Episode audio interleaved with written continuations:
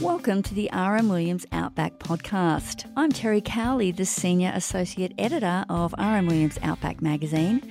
Thanks to Elders Insurance for sponsoring this podcast.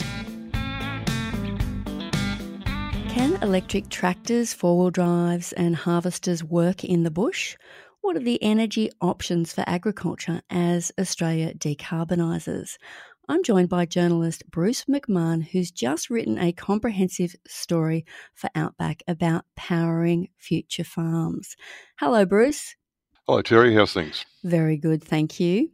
Aussie farmers have long welcomed innovation for more cost efficient and productive agriculture, haven't they? But today's farmers and transport operators face a fresh round of self sufficiency and technology issues. Bruce, what are the biggest challenges do you think facing farmers in terms of future power sources? Well, Terry, I think the business of running homes, homesteads, farm sheds, that's going to be pretty much under control with solar panel, wind power, and better and better batteries. The biggest issue will be farm machinery, where batteries, which have been spoken about it quite a bit, but batteries aren't going to be the answer for big machines. So we're going to have to look for further down the track for things like hydrogen fuels cells synthetic fuels because again yeah batteries will not be the answer for some heavy machinery. There is a lot to think about a lot of options. You spoke to the national farmers federation vice president david jochinke and he makes the point that farmers are well aware of these issues. They've always had to be self-sufficient. What form do you see this self-sufficiency taking? I guess it starts in the farmhouse the farm sheds um, needing power to run anything from lights to fridges to freezers. A lot of that takes a lot of power. And then, of course, you talk about things like welders and electric power equipment in the sheds. So it appears to be from people we've spoken with that those problems or issues perhaps can be overcome with the, the current technology with solar power and wind power charging a battery bank the issue, as we say, gets more complicated when we start talking about heavy machinery. But the systems available now, at a cost obviously, to power things like electric ATVs or maybe even a battery electric ute. But once you get beyond some of that, again, bigger, heavier machinery, batteries become an issue because of weight, essentially. So agriculture is as energy intensive as it's ever been. Agribusinesses are becoming larger. The trend is towards bigger machines that can do more in less time. But there is optimism. There's a feeling that there will be huge steps forward on the power front in our lifetimes. Things like AI and robotics coming to the fore to help. Yes, all that will help. We spoke with John Deere in particular about uh, they've got an electric tractor coming in about 2026, I think, but it's only going to be the equivalent of about 100 horsepower. So they're looking at a, a, mix of future power options. Hydrogen fuel cells is one, and synthetic fuels, biodiesel and renewable diesel. Some of this is still to be worked out through cost effectiveness. You know, what's going to be the most cost effective? Some of that will change as demand grows for, let's say, fuel cell vehicles or drops for synthetic fuels. Some of that's still to play out. The issue again with heavy machinery is the weight of batteries, and the John Deere people suggested that for something like a, a 600 horsepower tractor, you're looking at about 38 Tesla loads of batteries. So quite a heavy, a heavy machine by the time you get to um, some of that power. 230 kilowatts, they reckon it would take about 21 ton machine, which obviously is not going to work in a paddock where it's uh, compacting more than it's ploughing or planting. Of course, uh, when we talk about electric vehicles, there are already widespread options for electric passenger cars. Yes, and there's been perhaps a bit too much hype about electric cars. Now, these battery electric ones in the main are fantastic for some people in some parts of Australia, and we're talking mainly in uh, city metro areas where distances are short and you can run home and after work and plug the car into the mains again. There's an issue still with range, or more so probably with range anxiety. People worried about how far, whether they can drive from Brisbane to Cunnamulla with not too many stops and gaps in the way to charge. And have somewhere to charge it. Yes. And that, those gaps are, are, filling in, but this is where things like uh, hydrogen fuel cells may become an answer where rather than stopping to fuel up with electricity, you fuel up with hydrogen, which powers your vehicle. Heavy transport in particular, they're looking at hydrogen fuel cells, which uh, can be fueled almost as quickly as you can a, a, diesel truck. And as long as there's a supply of hydrogen along the way, it uh, would appear to be a, perhaps a better solution than again batteries that take up weight and therefore you lower your payload. Then I guess again that supply is possibly an issue in the short term. So electric trucks are available from major manufacturers, and you've got that Queensland outfit Roev who are converting them. T- tell me about that. Yeah, he's an interesting bloke who converted his old Land Rover first and then thought there's a demand for electric utes. So primarily in the mining industry again, where they're not travelling big distances and they can be easily charged up overnight or through the day when they're not working. He's converting Toyota Hilux and Ford Rangers, primarily Hilux, but it's about $60,000 on top of your vehicle. So it's not a, a cheap option yet, but he's confident that that will change. Costs will come down and therefore prices will come down as we move along. He's already got some substantial orders from mining companies and, and others for his utes. And you've got Can Am making electric motorbikes. Yeah, Can Am, and a bit like another manufacturer, Toyota, uh, are taking a, a steady as she goes approach to this without being rude to some of the vehicle manufacturers, car manufacturers, a lot easier for them to make and sell a vehicle to run around town. Where people like Can Am are saying, look, we will be going down that road, but we've put a lot of effort, research, if you like, into all of this. Because as the Can-Am people say, they want their machine to operate and be operated as easily as uh, current petrol engine ATVs in their case. They have started, yes, with uh, electric motorbikes, and at some stage, I'm sure we'll we'll see some electric ATVs from Can-Am. Their rivals Polaris already have one, an electric side by side. It's a little more expensive than uh, maybe about twice the price of a conventional side by side. Again, all these things will change a bit as demand grows and costs come down, technology improves. But again, there's a lot of talk about electric vehicles as far as cars or even small trucks around the town. The question is going to be for rural and remote communities how this might work uh, out in the scrub. These vehicles. Absolutely. Now, just talking more generally, there are a lot of green energy network gaps across Australia, and you spoke to the remote Sandfire Roadhouse about some of these challenges. Yeah, he's had the issue uh, since electric vehicles, battery electric vehicles have come along of, of people, tourists, travellers driving through uh, to Sandfire, which is fairly remote there, south of Broome on the West Australian coast. You're talking about the owner, uh, the owner there, Ken Norton. Yeah, and, and Ken has had issues with uh, people trying to fast charge their Teslas or what have you, and basically running his uh, generator off the scale because he's got no mains power there.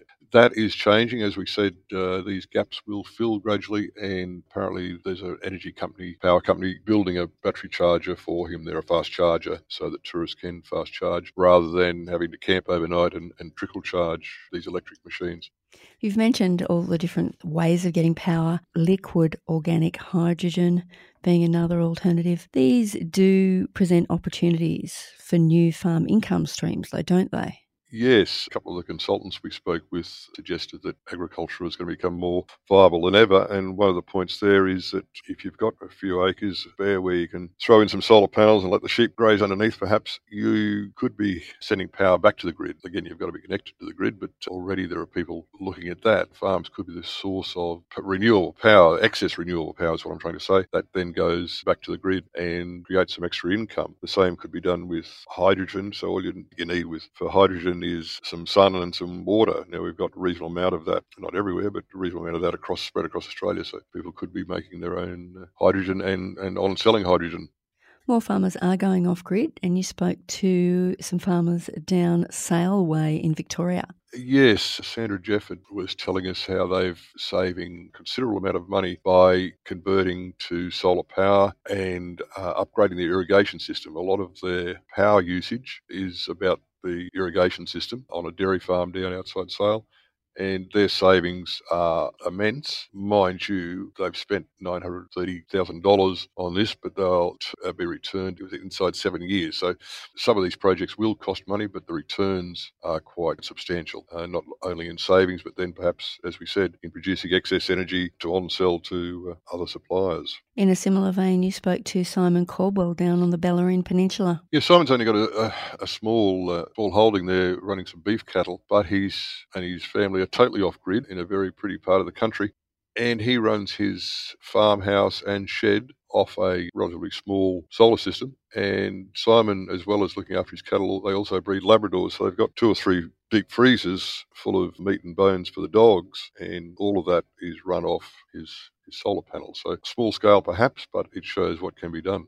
So there are companies that are supplying quite a lot of off grid systems, and that's really increased sort of since about, oh, I guess, the last 12 years. Yes, and 12 years or so, there's been uh, some companies well set up now that are at the forefront, if you like, of all this renewable energy and in particular for rural areas and, and farmhouses. Crowd in South Australia, logically enough, called off grid, grid energy, have installed a number of systems across South Australia in particular on large farms and believe that the technology is constantly improving. These people, particularly those at the forefront that started up maybe 10 or 12 years ago, can see costs coming down. They can see smarter technology coming in to the point where you might have devices in the house which actually feed power back in through the grid or through your solar system. We haven't seen the end of it yet, so to speak. And some of these people are devising very clever systems that, yet again, while they cost a little money to start with, produce a lot of savings and economies of scale down the road. Yeah, it's it's about taking the long term view, and I guess taking the, the viewpoint that it might be the right thing to do for the environment. So, so it's it's a good thing to do for altruistic reasons as well. You, you mentioned John Deere earlier, the managing director there, Luke Chandler, was saying that the, of course, the path to this sustainable future we're aiming for does not only rely on electrification to power our vehicles, biofuels are also an important part of that. Where are we at on that, Bruce? Biofuels are interesting. Again, technology is uh, improving. They can now get uh, ethanol in particular out of more scrappy plant material, if you like. Whereas once upon a time it was thought of more that you had to have safflowers or, or what have you, you get things like diesel oil. So that is improving. There's a crowd who's going to start up in North Queensland with a big, big plant for aviation fuel, sustainable aviation fuel. They'll be taking molasses, which is a byproduct of sugarcane refinery, and turning that into uh, basically an ethanol, but it's suitable for um, jet engines. That's happening. There jet again, Zero Australia? Jet Zero mm. Australia, that's them. They're quite positive about uh, the future for sustainable aviation fuel produced from scrap sugarcane, if you like. The same with, uh, and there's a little bit of renewable diesel comes out of that process too. So there's, there's talk of producing diesels out of algae going down the track, but uh, that's still a way off.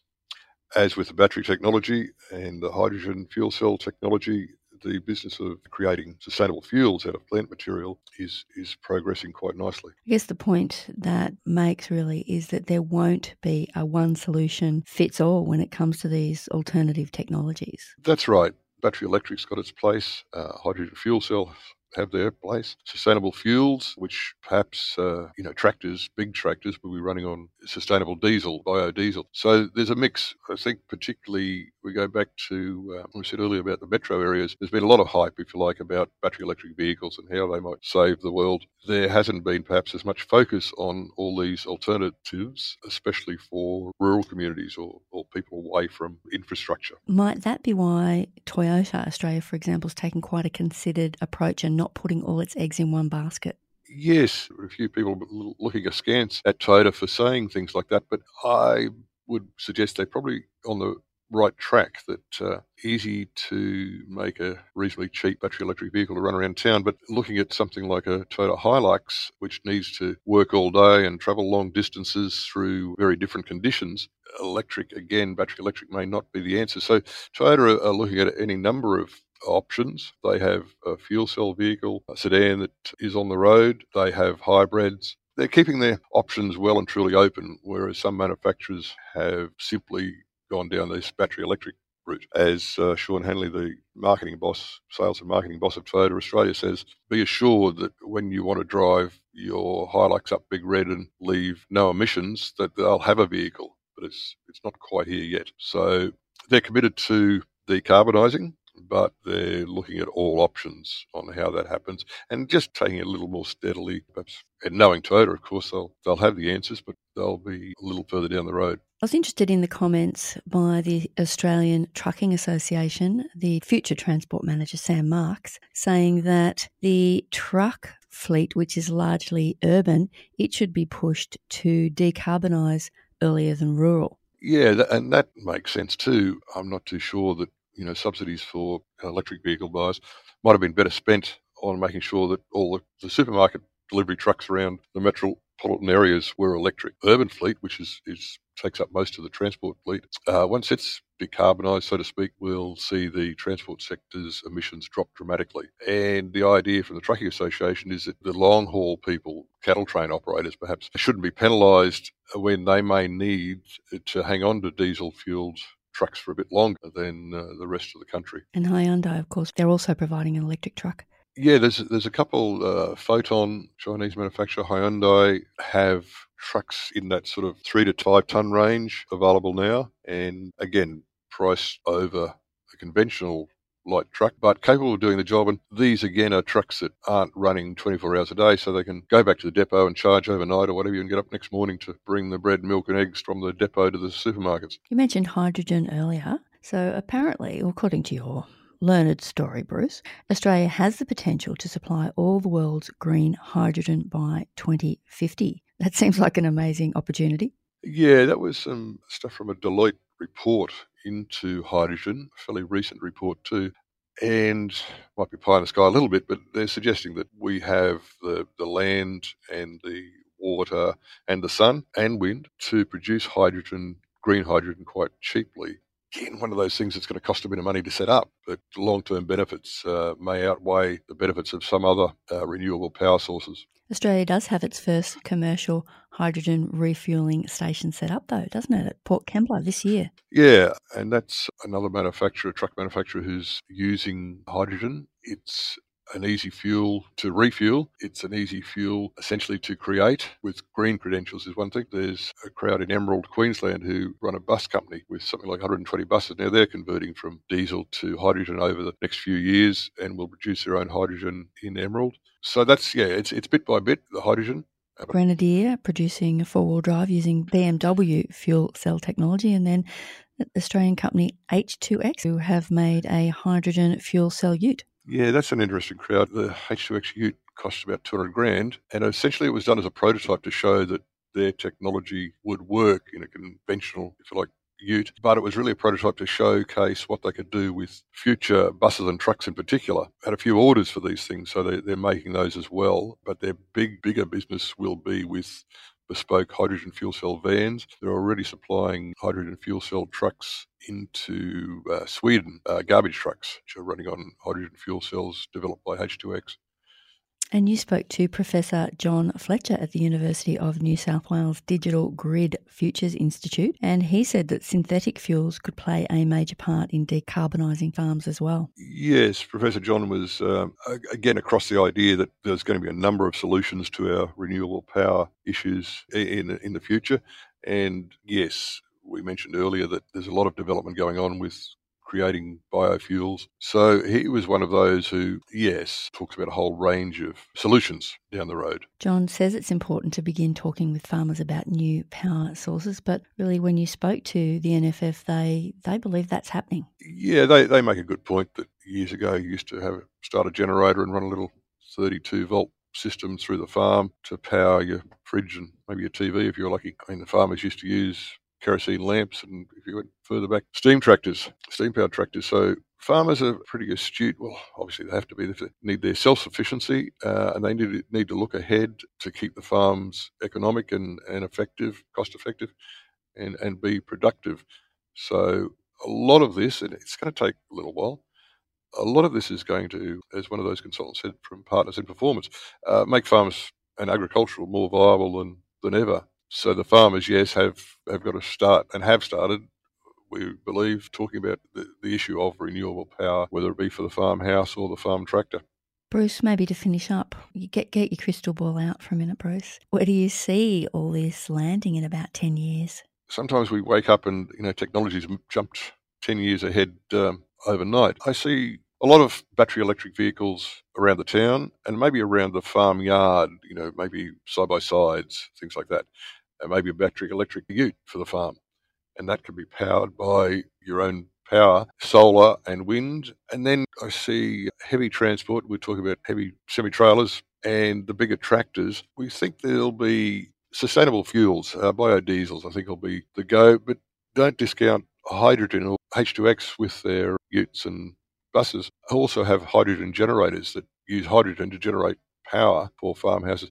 So I think there will be a mix. The heavier machinery, harvesters, tractors, semi trailers will be a mix of uh, running on synthetic fuels and hydrogen fuel cell. Battery electric will be confined to the lighter machines. So, Bruce, if you just pop in your diary for September uh, 2033, let's have this conversation again and see how right you are. Very good. yeah, I don't know. Again, technology moves on a lot quicker as as one of the people we spoke with for this piece said, who believed that mobile phones, you know, within 10 years of them appearing, seem to be, you know, you could take a photo and send it to New York and then watch a video from London, find out where you were in the world, uh, all the rest of it on this one little one little gadget. Absolutely. So, there would be things coming on board, Bruce, we haven't even imagined yet. That's right. and the, demand will be there, so the customers will be there. So uh, there'll be people trying to work out how to supply those customers' needs. Rest assured, all the farmers in uh, rural and remote Australia will be right there with them, I'm sure. Thanks very much for your time, Bruce. That is uh, that has given us a lot of uh, food for thought in terms of you know how we power our farms, how we power our lives in future. No problems. Thanks, Jerry. Thanks for your time, Bruce, and thank you also for listening. I'll talk to you again soon.